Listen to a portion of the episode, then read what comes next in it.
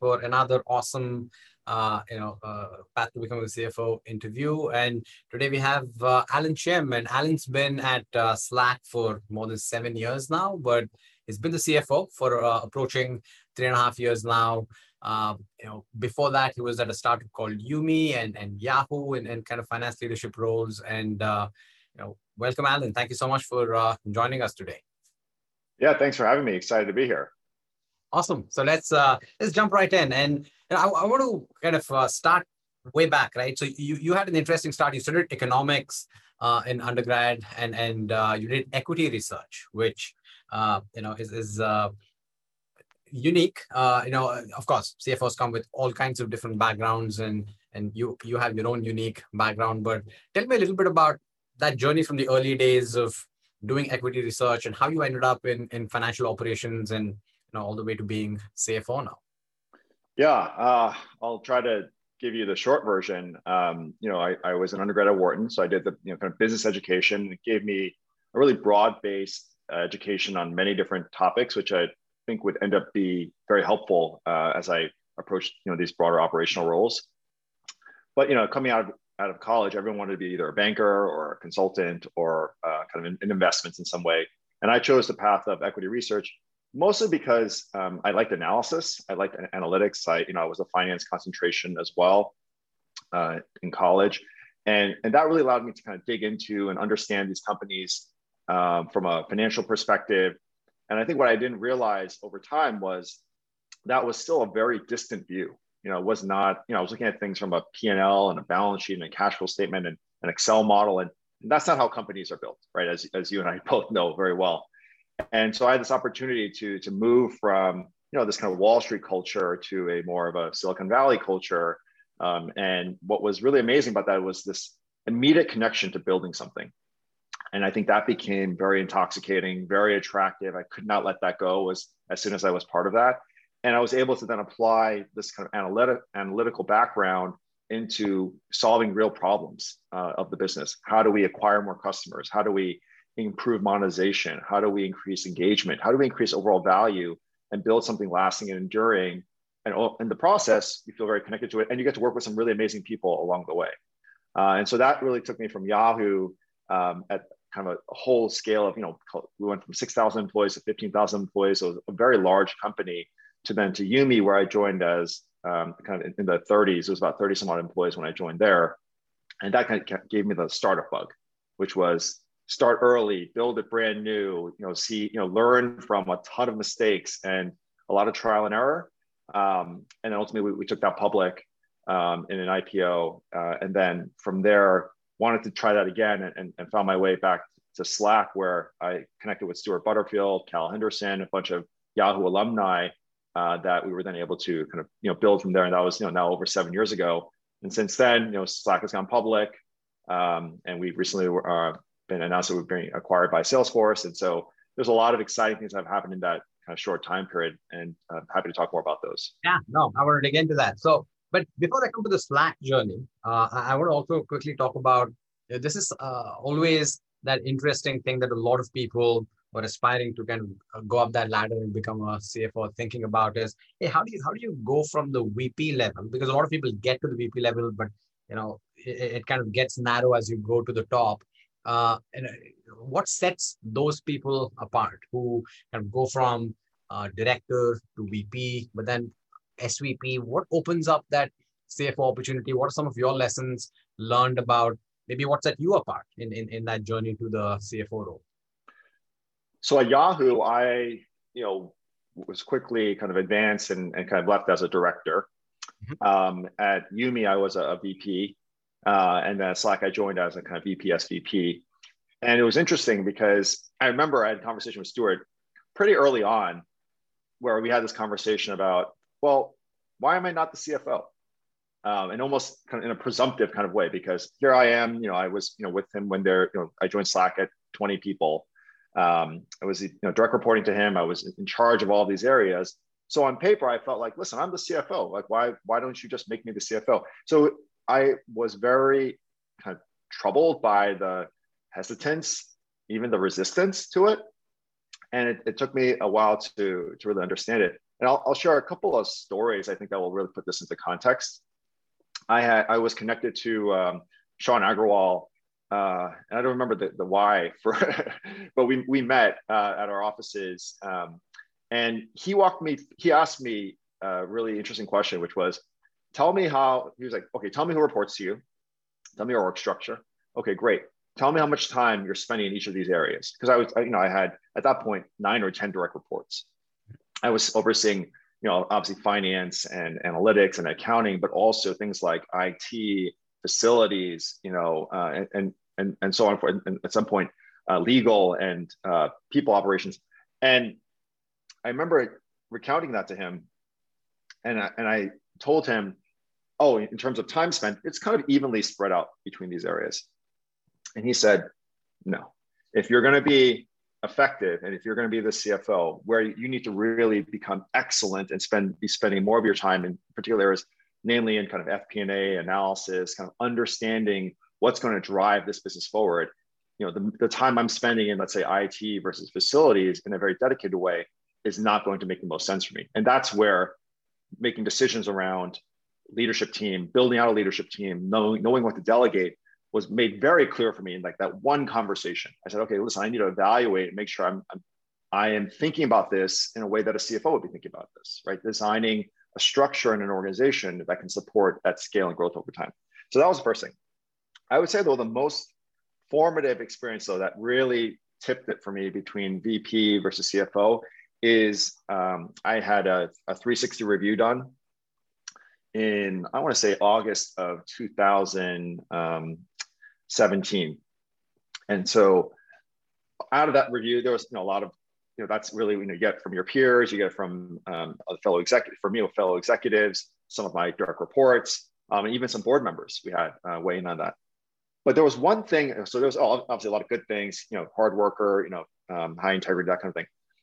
But there was one thing that stood out that was more, let's say, constructive, which was Allen's kind of fixation on becoming the CFO is distracting him from being effective in his job, which floored me because that's, you know, as somebody who wants to kind of earn from my own merit and my own skill, that seemed, made me seem like this kind of hyper ambitious, kind of angling for something that maybe I didn't deserve. And that really challenged me because it, it made me ask, you know, really what is the value that I, I want to bring to an organization? What, what part do I want to play in it?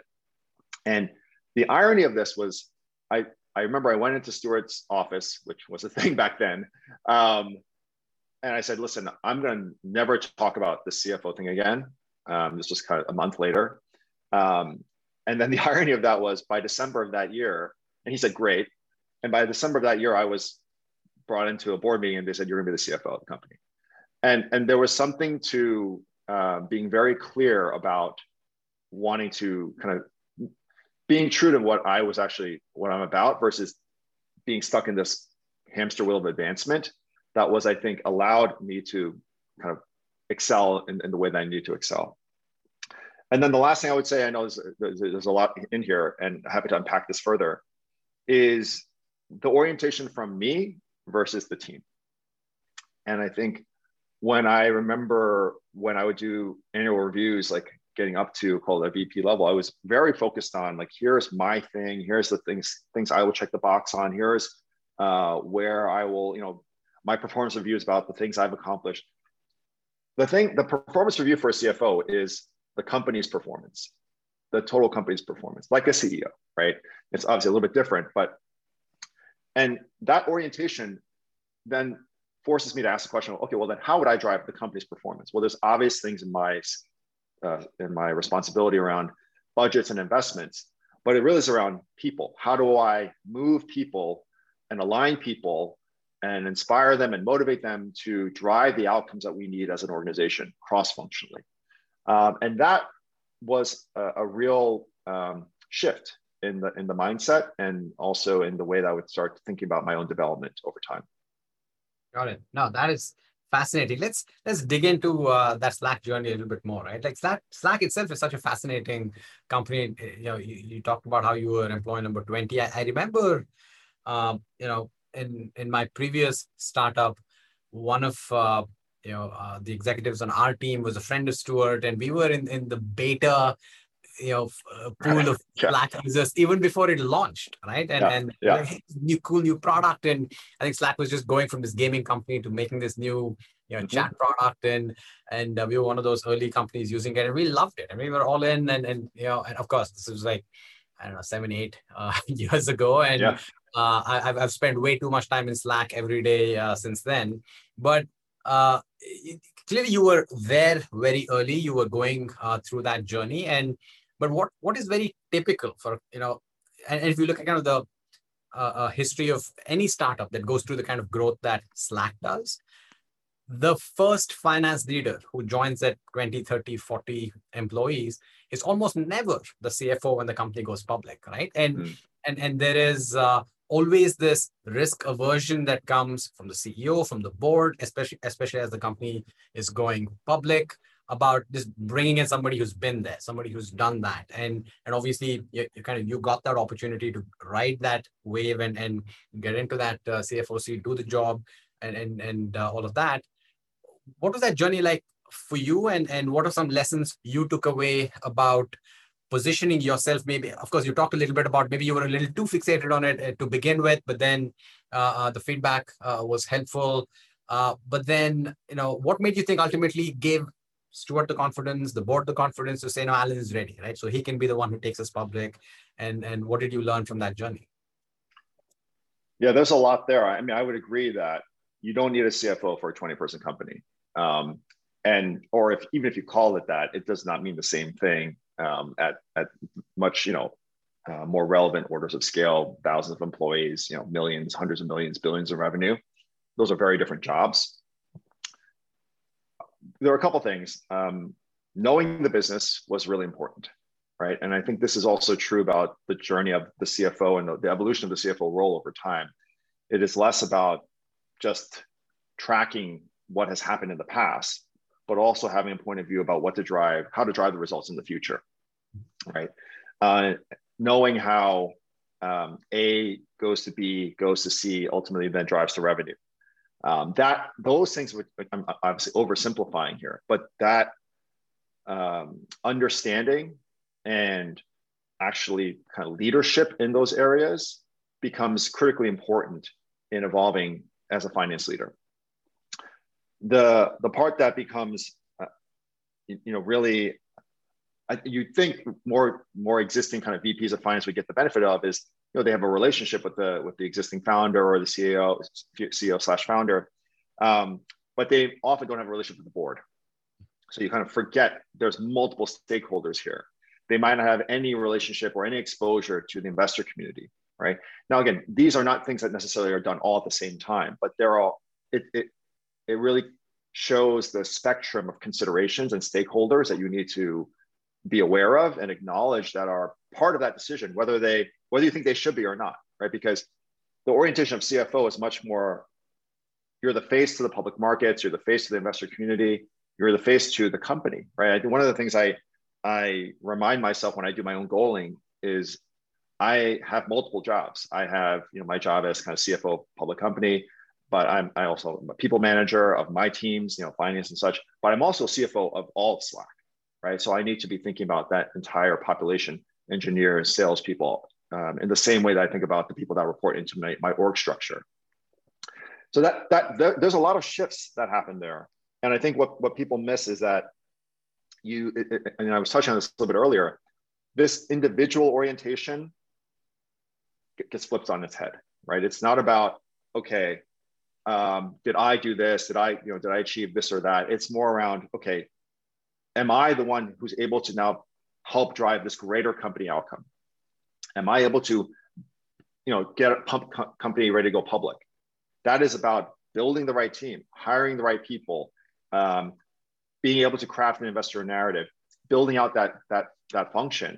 Um, and even if you don't do those things per se, right, you need to be able to direct and lead that ship and and that's that's the orientation right? Now all of a sudden people are going to be looking to you to inspire lead guide align them right?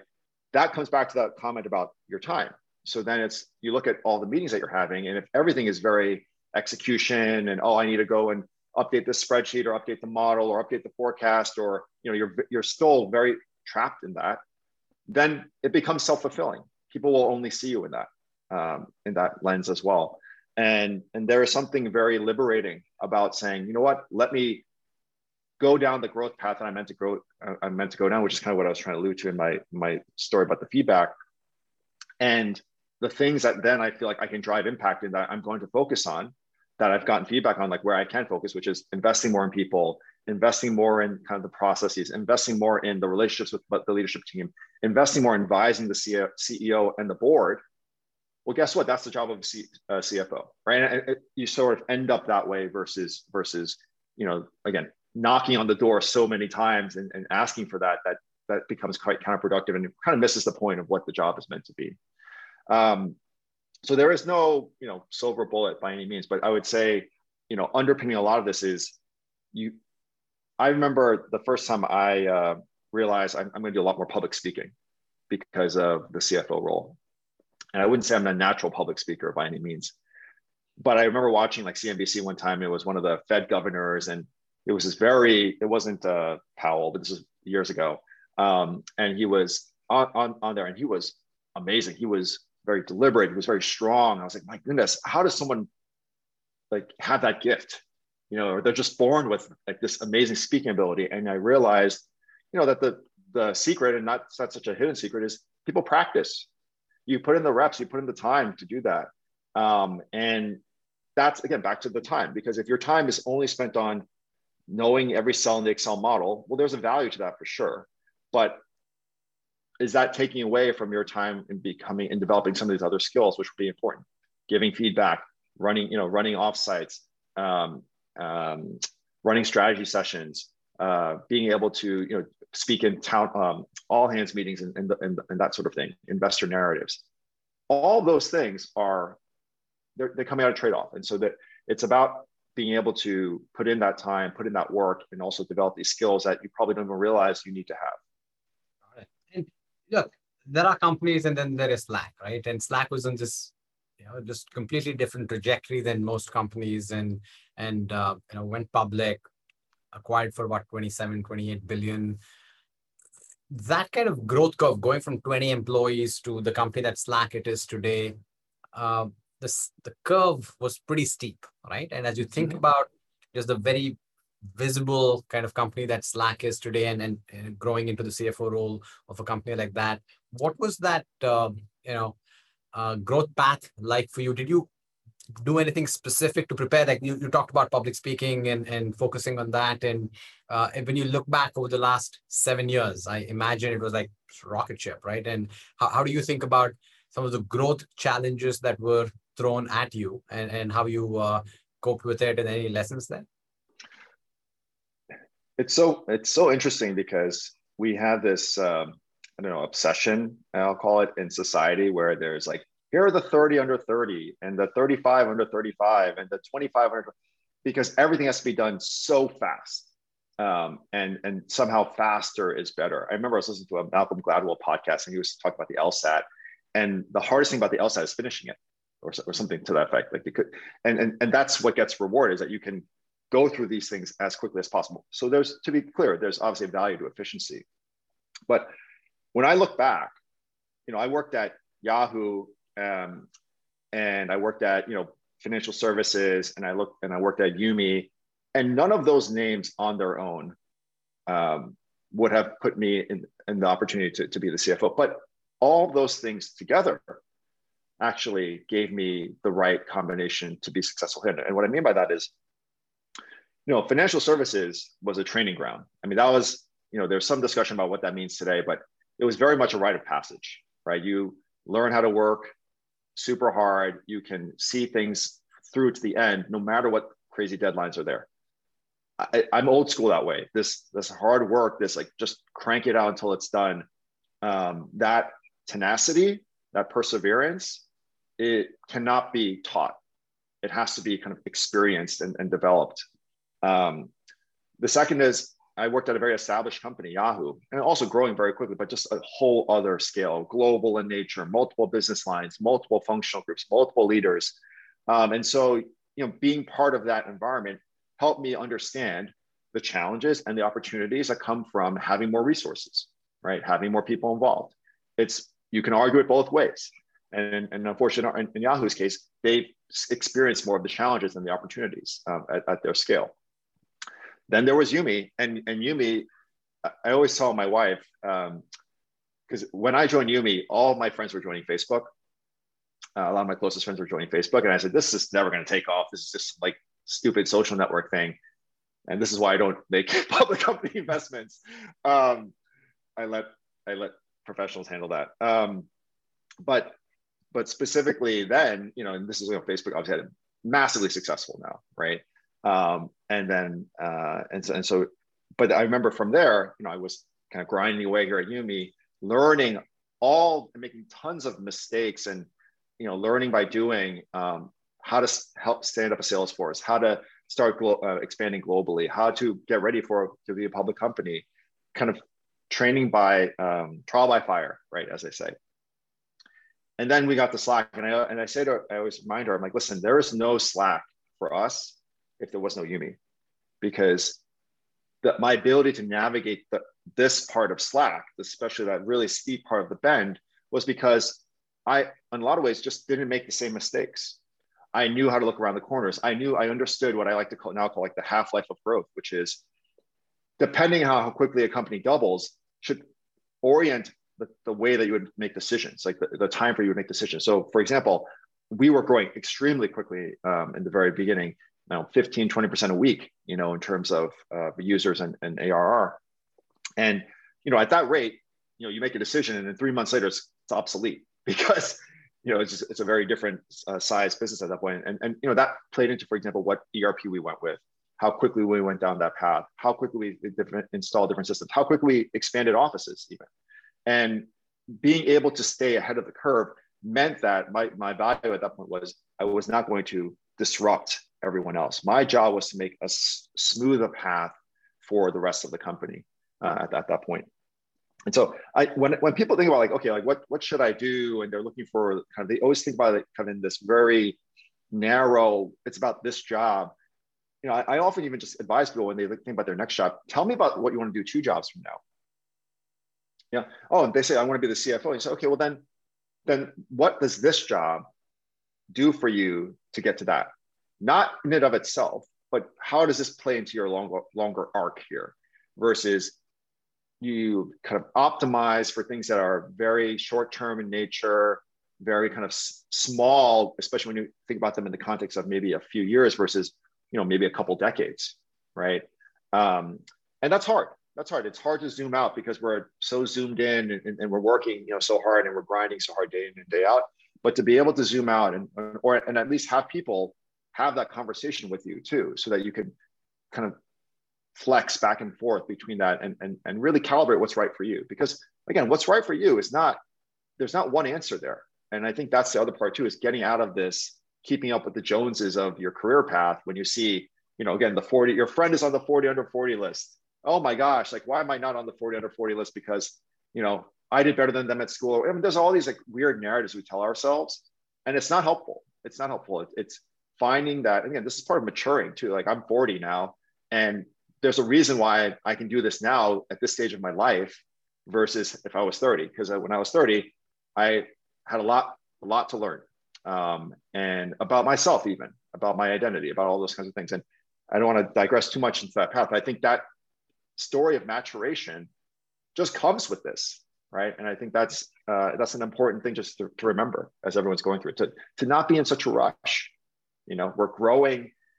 I I got this great gift to grow up as this amazing company was growing. And so I would like to think that we helped each other and there was some symbiosis that happened there. Got it. That's fascinating. And so,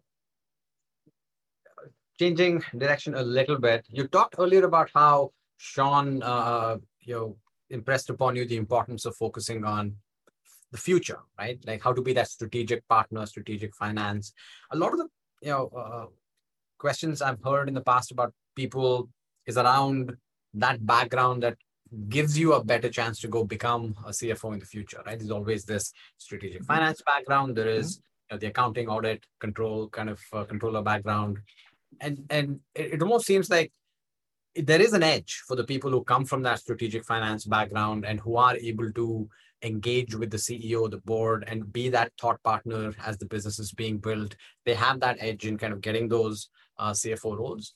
How have you thought about that, and what's your input to maybe for, uh, for the people who who haven't been doing that but who are coming up the uh, accounting path? There is that saying, you know, you want to be in the room where it happens, right? And I will tell you, the conversation there is not about your RevRec policy. It is not about um, the different accounting standards that you might, you know, well, hopefully not, because if it is, something bad really happened.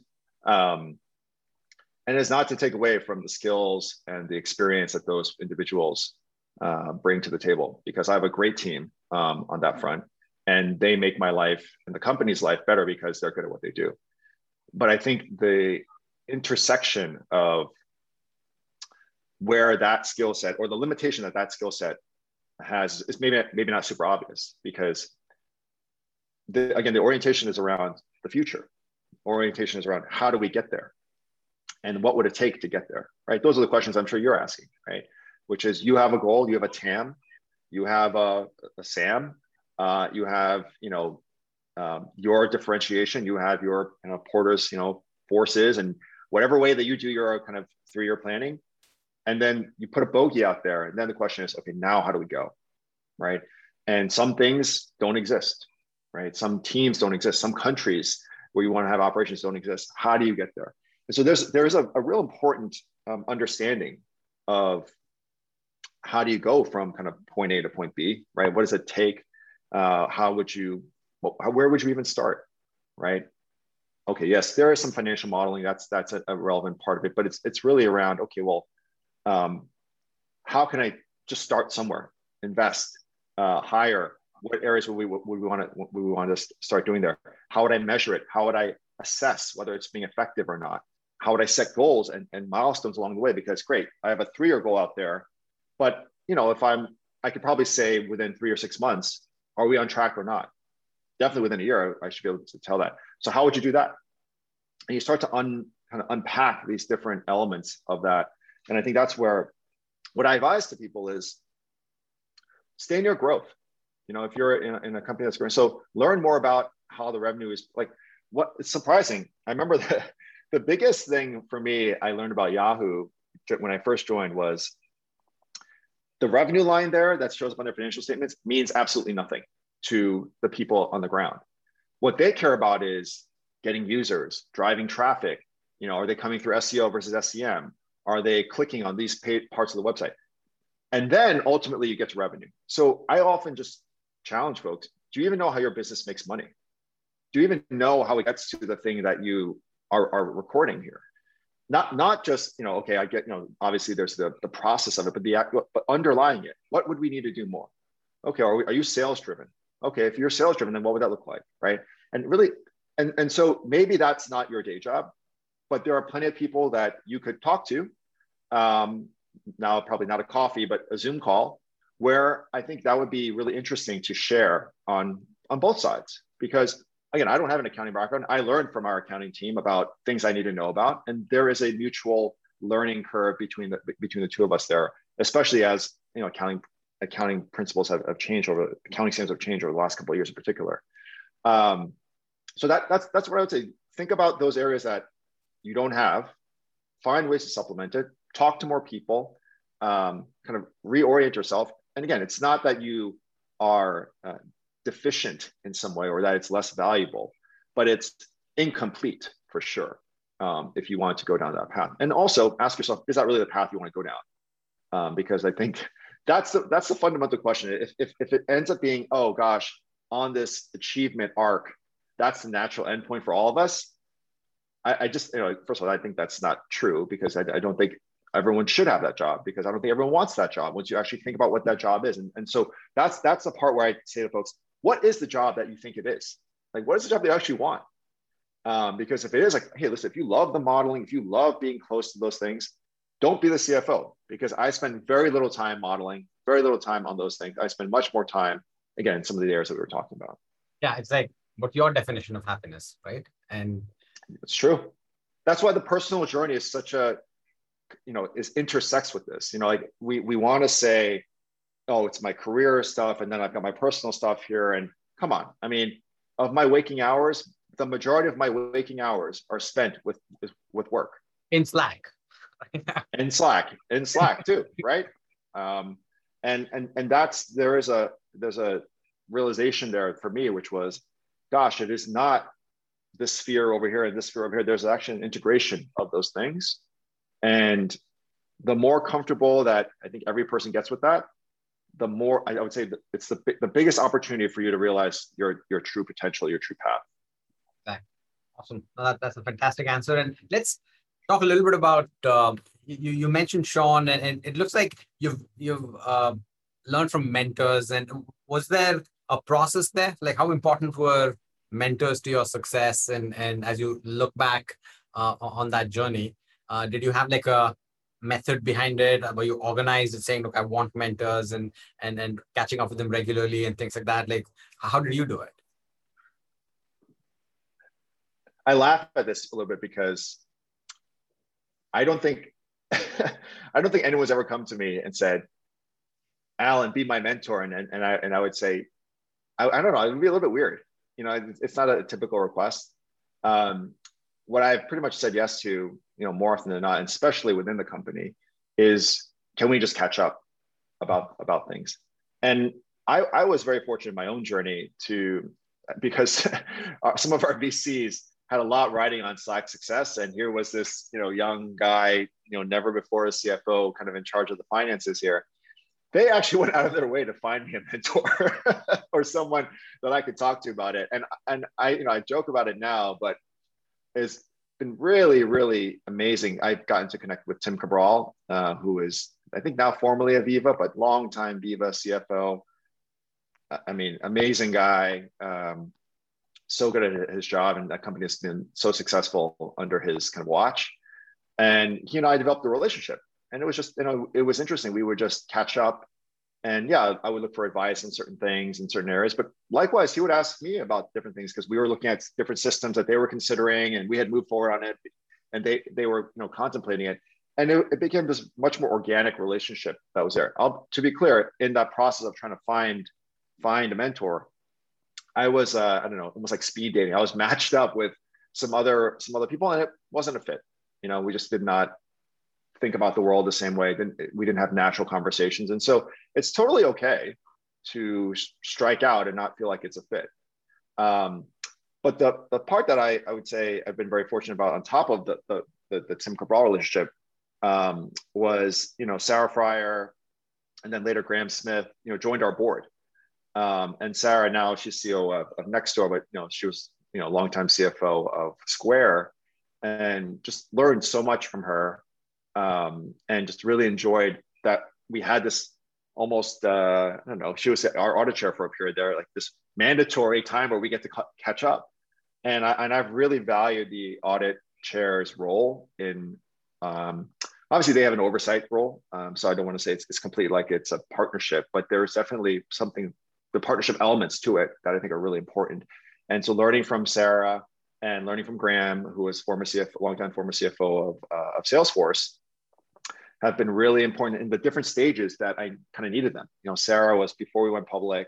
We spent a lot more time together. And then once Graham came on, as we were public, I would say Graham is like the best board member uh, in, in terms of the audit chair. You know, that again, I have a limited sample, but on that on that front, where really kept us organized, really kept us uh, on top of things, and in that process, we could develop a relationship. We could have very open conversations. We could give feedback to each other um, on, on how things were going. And, and that was extremely helpful. So I would just encourage everyone asking for help is natural, forcing mentorship is unnatural. Um, and you're going to have uh, plenty of misses. It's not, you don't bat a thousand of this. Uh, but you know, it's it's the regularity, it's the checking in, it's the sharing that I think was what makes it grow versus it's only kind of one way that I'm, you know, I'm Yoda and you're, you know, Luke Skywalker, and I'm, you know, I'm giving you something down that way. That that that doesn't exist. That doesn't really make sense. Got it. And also in terms of growth, you talked about practicing public speaking and and some of these uh, uh, other areas of important skills that you need to build as you're going you know up that uh, ladder in terms of responsibility and all that right but you know when, when you think about management leadership which is such an important part of being uh, a cfo team building and all of that. Did that just come naturally to you or, or is that something you had to work at and and uh, how did you build those skills? How what is that I, I, think yeah i think some of my team is probably on this call too so they would probably laugh at that. Um, no it wasn't natural. Um, so, some parts you know i think you learn from life and just how you deal with people. Um, listening is so um, underrated these days because people are so focused on being loud um, but listening really helps so much, especially in a finance role, because you can align better to the goals of your partners and your stakeholders in particular. Um, but I, th- there was um, a couple things I want to say on this. The first is somewhere a few years ago, you know, again, also through 360 feedback, the question was, hey, you know, Allen's more interested in execution and maybe less around his management um, you know, responsibility or developing his people, you know, something around like that management coaching element. And I took that, it was, it was hard to hear. And I remember I would start to say to my team, you know, listen, I know I'm not the best manager. I would, I would always have this like caveat in front of things. And I, I know it's not necessarily my focus. And they said, listen, I, I get that you're trying to do better. That's not helping. there are times and moments for vulnerability. This is not one of them. Um, and and instead you know a couple things helped me. I rem- i started orienting around i hope that one day somebody would you know when they move on from slack or there's someone somewhere else in their career they would say if they were asked a question like who was the best manager or leader you worked for? They would say me.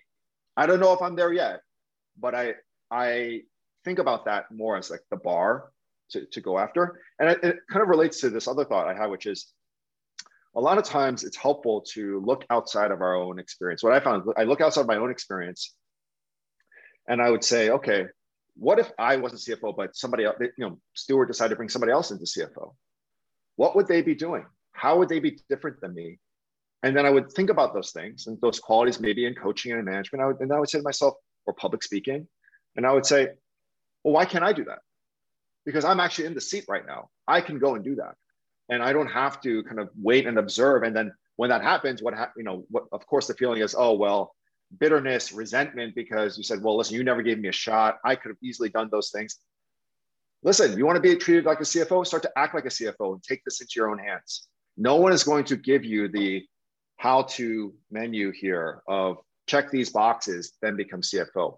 That only exists up to maybe even VP, uh, kind of uh, stretch it there right? There is no kind of one path that that works for them. It's about living and understanding what that role looks like, understanding what they think that role looks like too, on some level, um, and then developing to that point because that's what you can work on. That's what you can control. Um, and, and, and so you start to think about, okay, well, if I orient my time that way, it creates this ripple effect because the more time you're spending on this, is taking time from something else. So then can you learn to delegate some of those other responsibilities? That that's how it all connects for me. Look, yeah, and, and, and also when you're in such a high profile role, you know, it, it seems like you're somewhere out there, CFO for you know 27, 28 billion dollar company.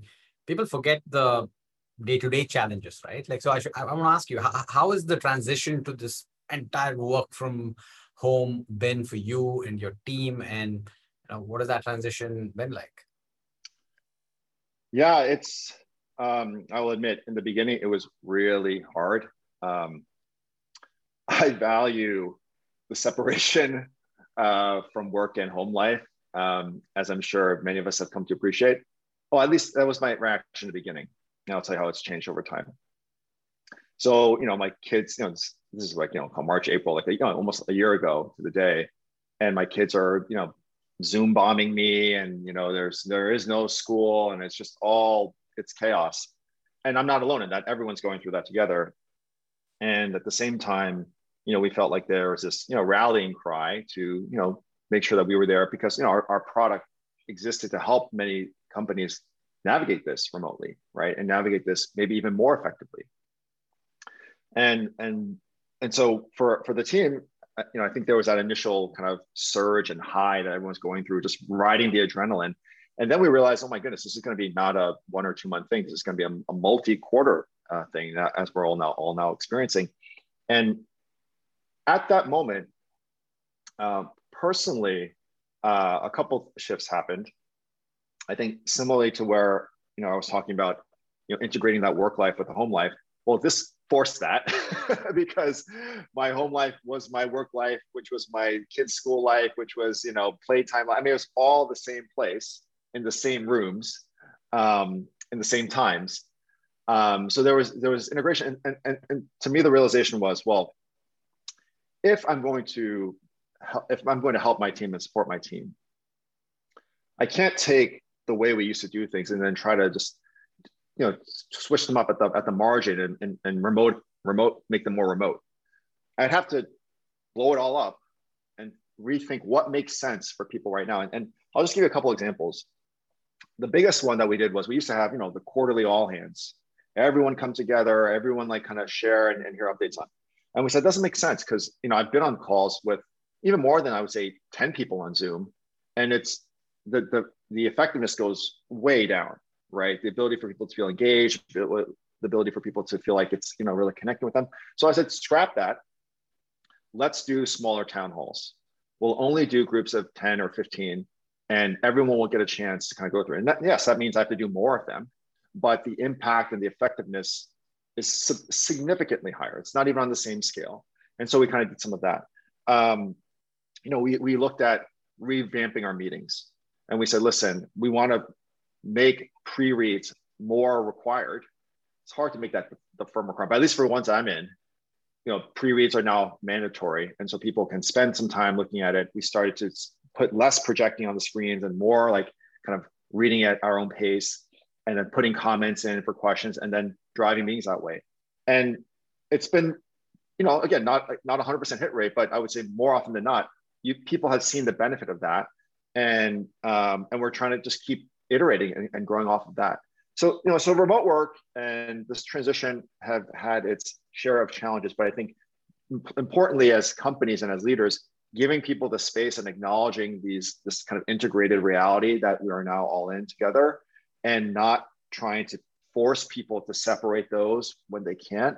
Um, I think has been probably the most important kind of policy and and kind of uh, principle we've embraced as a company and and clearly our product we think enables that further for beyond our company and for all of our customers as well. Uh, but that that's something that i think has been a really important kind of principle and you know just not holding on to the way it was and trying to adapt it but really actually inviting people into kind of these new ideas. And um, you know this this this is the kind of thing where there are no bad ideas I would say. And, when you're again, if you're oriented the right way, saying like, what's what would be something different? And I, I I'll just give you two two other kind of fun examples. Um, I said to my team, um, why don't I just send everybody a DM that says, thank you for what you've done. Thank you for helping us through this really challenging time, and your work is important, much more more important than ever. And everyone's like, okay. And so I sent 200 DMs to all the people on my team. And I, I can't tell you, you know, for some people, I've never sent them a message before, for a lot of them. And the first message that they got from me was this. And I, again, it, it just humanizes this moment in a way that technology can make it feel make it feel very dehumanizing.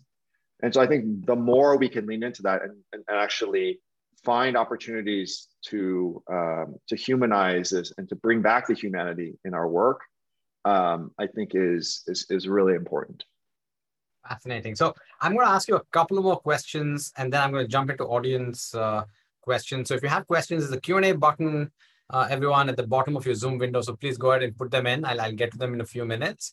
Uh, so Allen, he, he, here's another one for you, right? So we, we live in, uh, um, you know, interesting times. And as a C-level leader of a really prominent kind of uh, company that is in the public eye, you now have kind of the opportunity and expectation and maybe partially responsibility to speak up about important issues right and and uh, you know and you've been doing your bit you know uh, uh, in terms of uh, being a voice for the Asian community and all of that kind of stuff. So, how do you think about the platform you now have to bring about that positive change, and, and what are some of those expectations, and were you even prepared for that, and and and how do you think about that?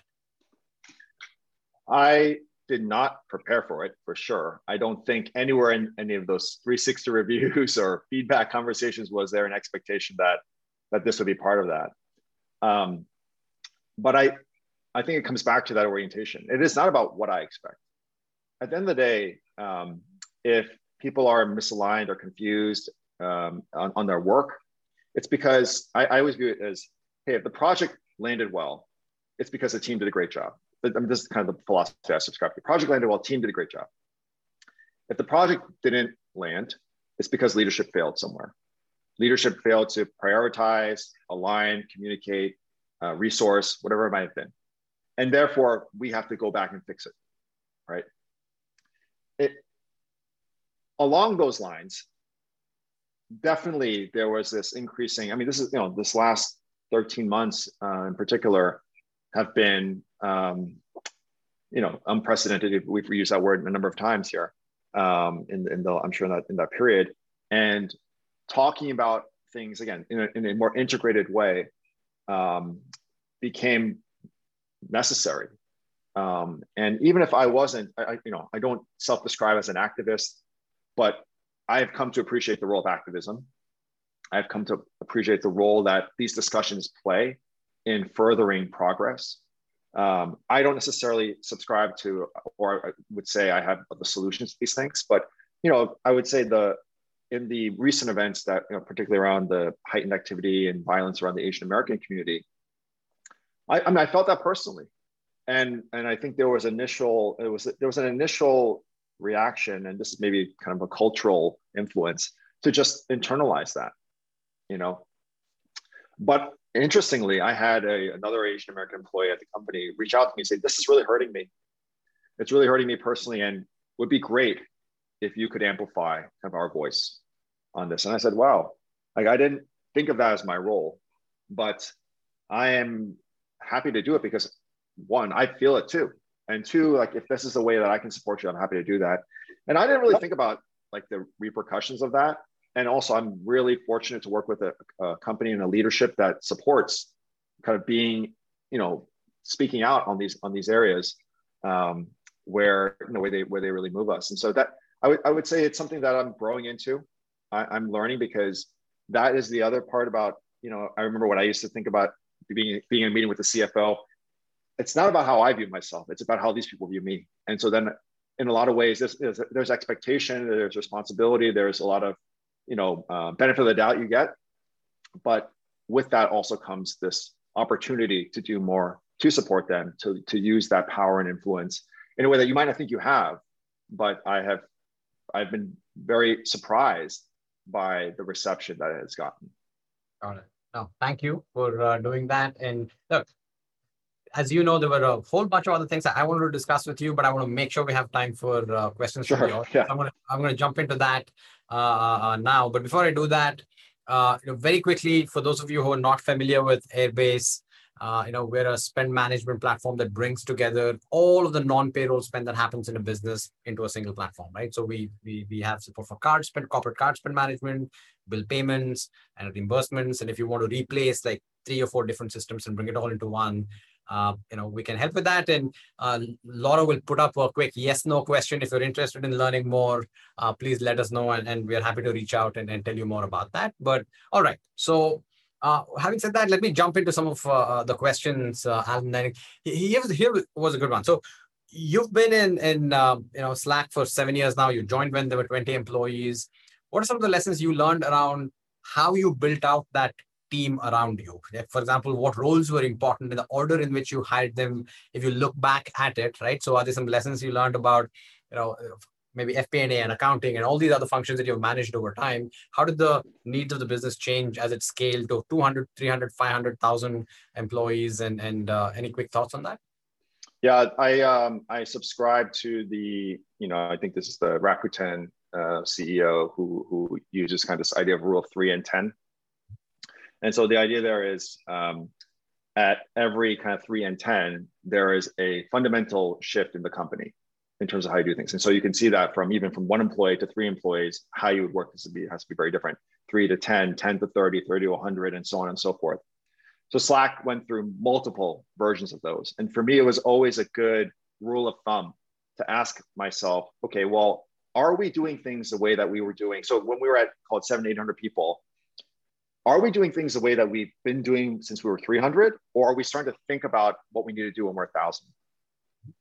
Um, and so on and so forth. And it always forces that conversation to be thinking ahead, right? Because the these things are better addressed when you plan and you prepare versus when you react. Because when you react, it's always more expensive, it's more disruptive, um, and so on and so forth. So I like to I like to give people that as a as a good way of, of thinking about okay, gosh, where would that show up? I mean, you can just see it both globally for the company, but also locally for your teams, right? So even for the finance team or the teams that I I, I was uh, managing, right? There's this same dynamic where, gosh, when we were three of us, ten of us, thirty of us, hundred of us, you know, and, and growing from there, we had to similarly rethink the management structure, the processes, the systems investment, the way. And I would always, you know, I was always be a big proponent of making sure that the, the team was focused and the company was focused on scale, not just growth, right? Growth, scale, in my overly simplified version, uh, definition was you grow, but you also drive efficiency as that happens. So you might have a human that generates one handwritten invoice, you know, a day. If you need to do 10 of them, you don't hire 10 humans, right? You figure out a way to reinvent that so that that can be done in a more efficient way and so that that kind of principle has really kind of permeated through um, the way that the, when we talk about it how seriously we take it and how seriously we take investing in it. Got it. And i think uh, june park has a question about you don't have an accounting background but but clearly you, you talked about how you have an awesome team that you collaborate with maybe a controller. How do you think about you know the, the level of depth that you should be going into especially as you become a public company and the requirements there are a lot more stringent and things like that. How do you make that judgment call on how deep you go versus uh, how you partner with the the leader in that area, right? Yeah, I mean, I, well, I, I have to dedicate time to it for sure. So we have monthly reviews. Uh, we had and in those reviews, you know, this is like kind of some BVA um, stuff that happens. Um, you know, the flux analyses that kind of we that get produced there. And in those reviews, we are also signaling, hey, listen, 606 is coming down the pike here, um, or the new leasing standard is coming down the pike here. Here's what to expect on that. And I'll ask my questions there. If I require follow up, I ask for that follow up. I think at the end of the day, it is about understanding that I have a responsibility to, especially as a public company. I am literally signing my name onto documents representing the accuracy of what's being what's being shown here. So I I have to know. Um, now I trust the team tremendously to package it in a way that I can understand it. Uh, and then as I have questions, they're very quick to follow up. And again, this is you know where we leverage Slack and then channels we can have. It doesn't we don't have to wait to the next meeting. We can actually have much more kind of real time communication and collaboration that way. So I think that has gone a long way to kind of balancing that. And again, I came from business undergrad, so I took basic accounting. I took accounting 101, 102, at least it was called for us. Um, and so I understand the you know the general you know the ledger and and all, and all the different kind of debits and credits that need to happen there. Um, so I think that also is a, a minimum that I think folks would need to have to, to be able to, to do the job well. And Doug has a question about as you were going through that, you know, 22,000 journey and beyond, how did you know when to hand off things? Okay, now is the time to delegate versus, you know, I'm assuming you were you were the IC, uh, you know, in the early days in some areas, but then at mm-hmm. some point decided to hand it off, right? But if there are other people in that journey now, you know, going through the 20, 50, 100, 150, what you know, made you confident okay now is the time to hand off something? Um, i think it's just i mean alignment with what's important right? I mean i think at the end of the day it, it, it will seem maybe too easy to say this but prioritization is not easy. To really say that i have a fixed capacity to do so many things exceptionally well. And I, I really stress this to my team. I would much rather have them do things complete and well versus incomplete and okay, right? Um, because that focus, right, and the output that you get and the benefit that you get is is very different on, on so many different levels that we probably don't have time to talk about here. So in, in terms of when do I delegate? Well, I think it's I, I prioritize what's important to the business, what's important to the team, right? Where do I need where do I need to be spending time? Where do I and then where do we need and where are the things that we need to get to those things? Are we, are we not getting? And therefore, I need to relook at staffing, relook at resourcing, relook at leadership, relook at my own time spent in those areas, right? And that's also helpful because I get again, finance is an enabler, right? We we resource the things that the company needs. So I spend time with our head of sales. I spend time with our head of marketing. I spend our time with our head of product and engineering, saying, "What do you need? What? How is it going? What's working? What's not working?" Okay, and that's really valuable feedback because um, I get I get to hear it from their point of view, not just from the numbers. And I obviously take that with the numbers and say, "Well, here's what we can do," right? And based on that, you can make those prioritization decisions. Got it. And Meredith has a question about perception that you don't have enough experience. Did you ever face that? We've talked a little bit about that, it looks like you always overcame them and and and uh, you are where you are uh, because of that. But um, you know, and did do you go back to your career and, and look at specific situations where you felt you deserved an opportunity, but you were not given that opportunity because of a perceived lack of experience? And any advice on on on how you handle that? Um, I, I think well, I think a conversation is important there, right? I mean, I mean, whether it's mentors or advocates, I think it is it, that is really important. And there is no formula I would say to, to, to doing that except to ask people to say, hey, like, listen, you've worked with me. Could you speak to this person on my behalf? Or hey, when this project comes up, can you kind of throw in your your weight? And most senior people don't know to do that. So you have to nudge them um, to, to do that uh, especially if, you, if you've built the trust and the relationship there. Now, if you don't have the experience, there are ways to try to build that up. Um, but also just, I mean, ask for the opportunity. And then if they say no, don't, that's not like, should be this crushing blow. It is, okay, well, then what can I work on in the meantime so that when the next thing comes up, I'm set up for that. Uh, and, and I can, I can, I can reorient that way because yeah, these things don't get gifted to people, right? They, they, you have to put yourself in a position to to, to get it to and um, it's also not so personal which i think is a tendency to like hey listen I've, I've been looked over for this versus if there was somebody more qualified or if there's somebody that had that experience and if this is really important to the company would you have made a different decision right now again it's a balance there right if it only happens that way then you know there's something that there's a there's a conversation lacking again with advocates and others you know, that maybe besides your direct manager to, to help on that front. So I, it, there's a lot to unpack there, but I, I maybe just start there.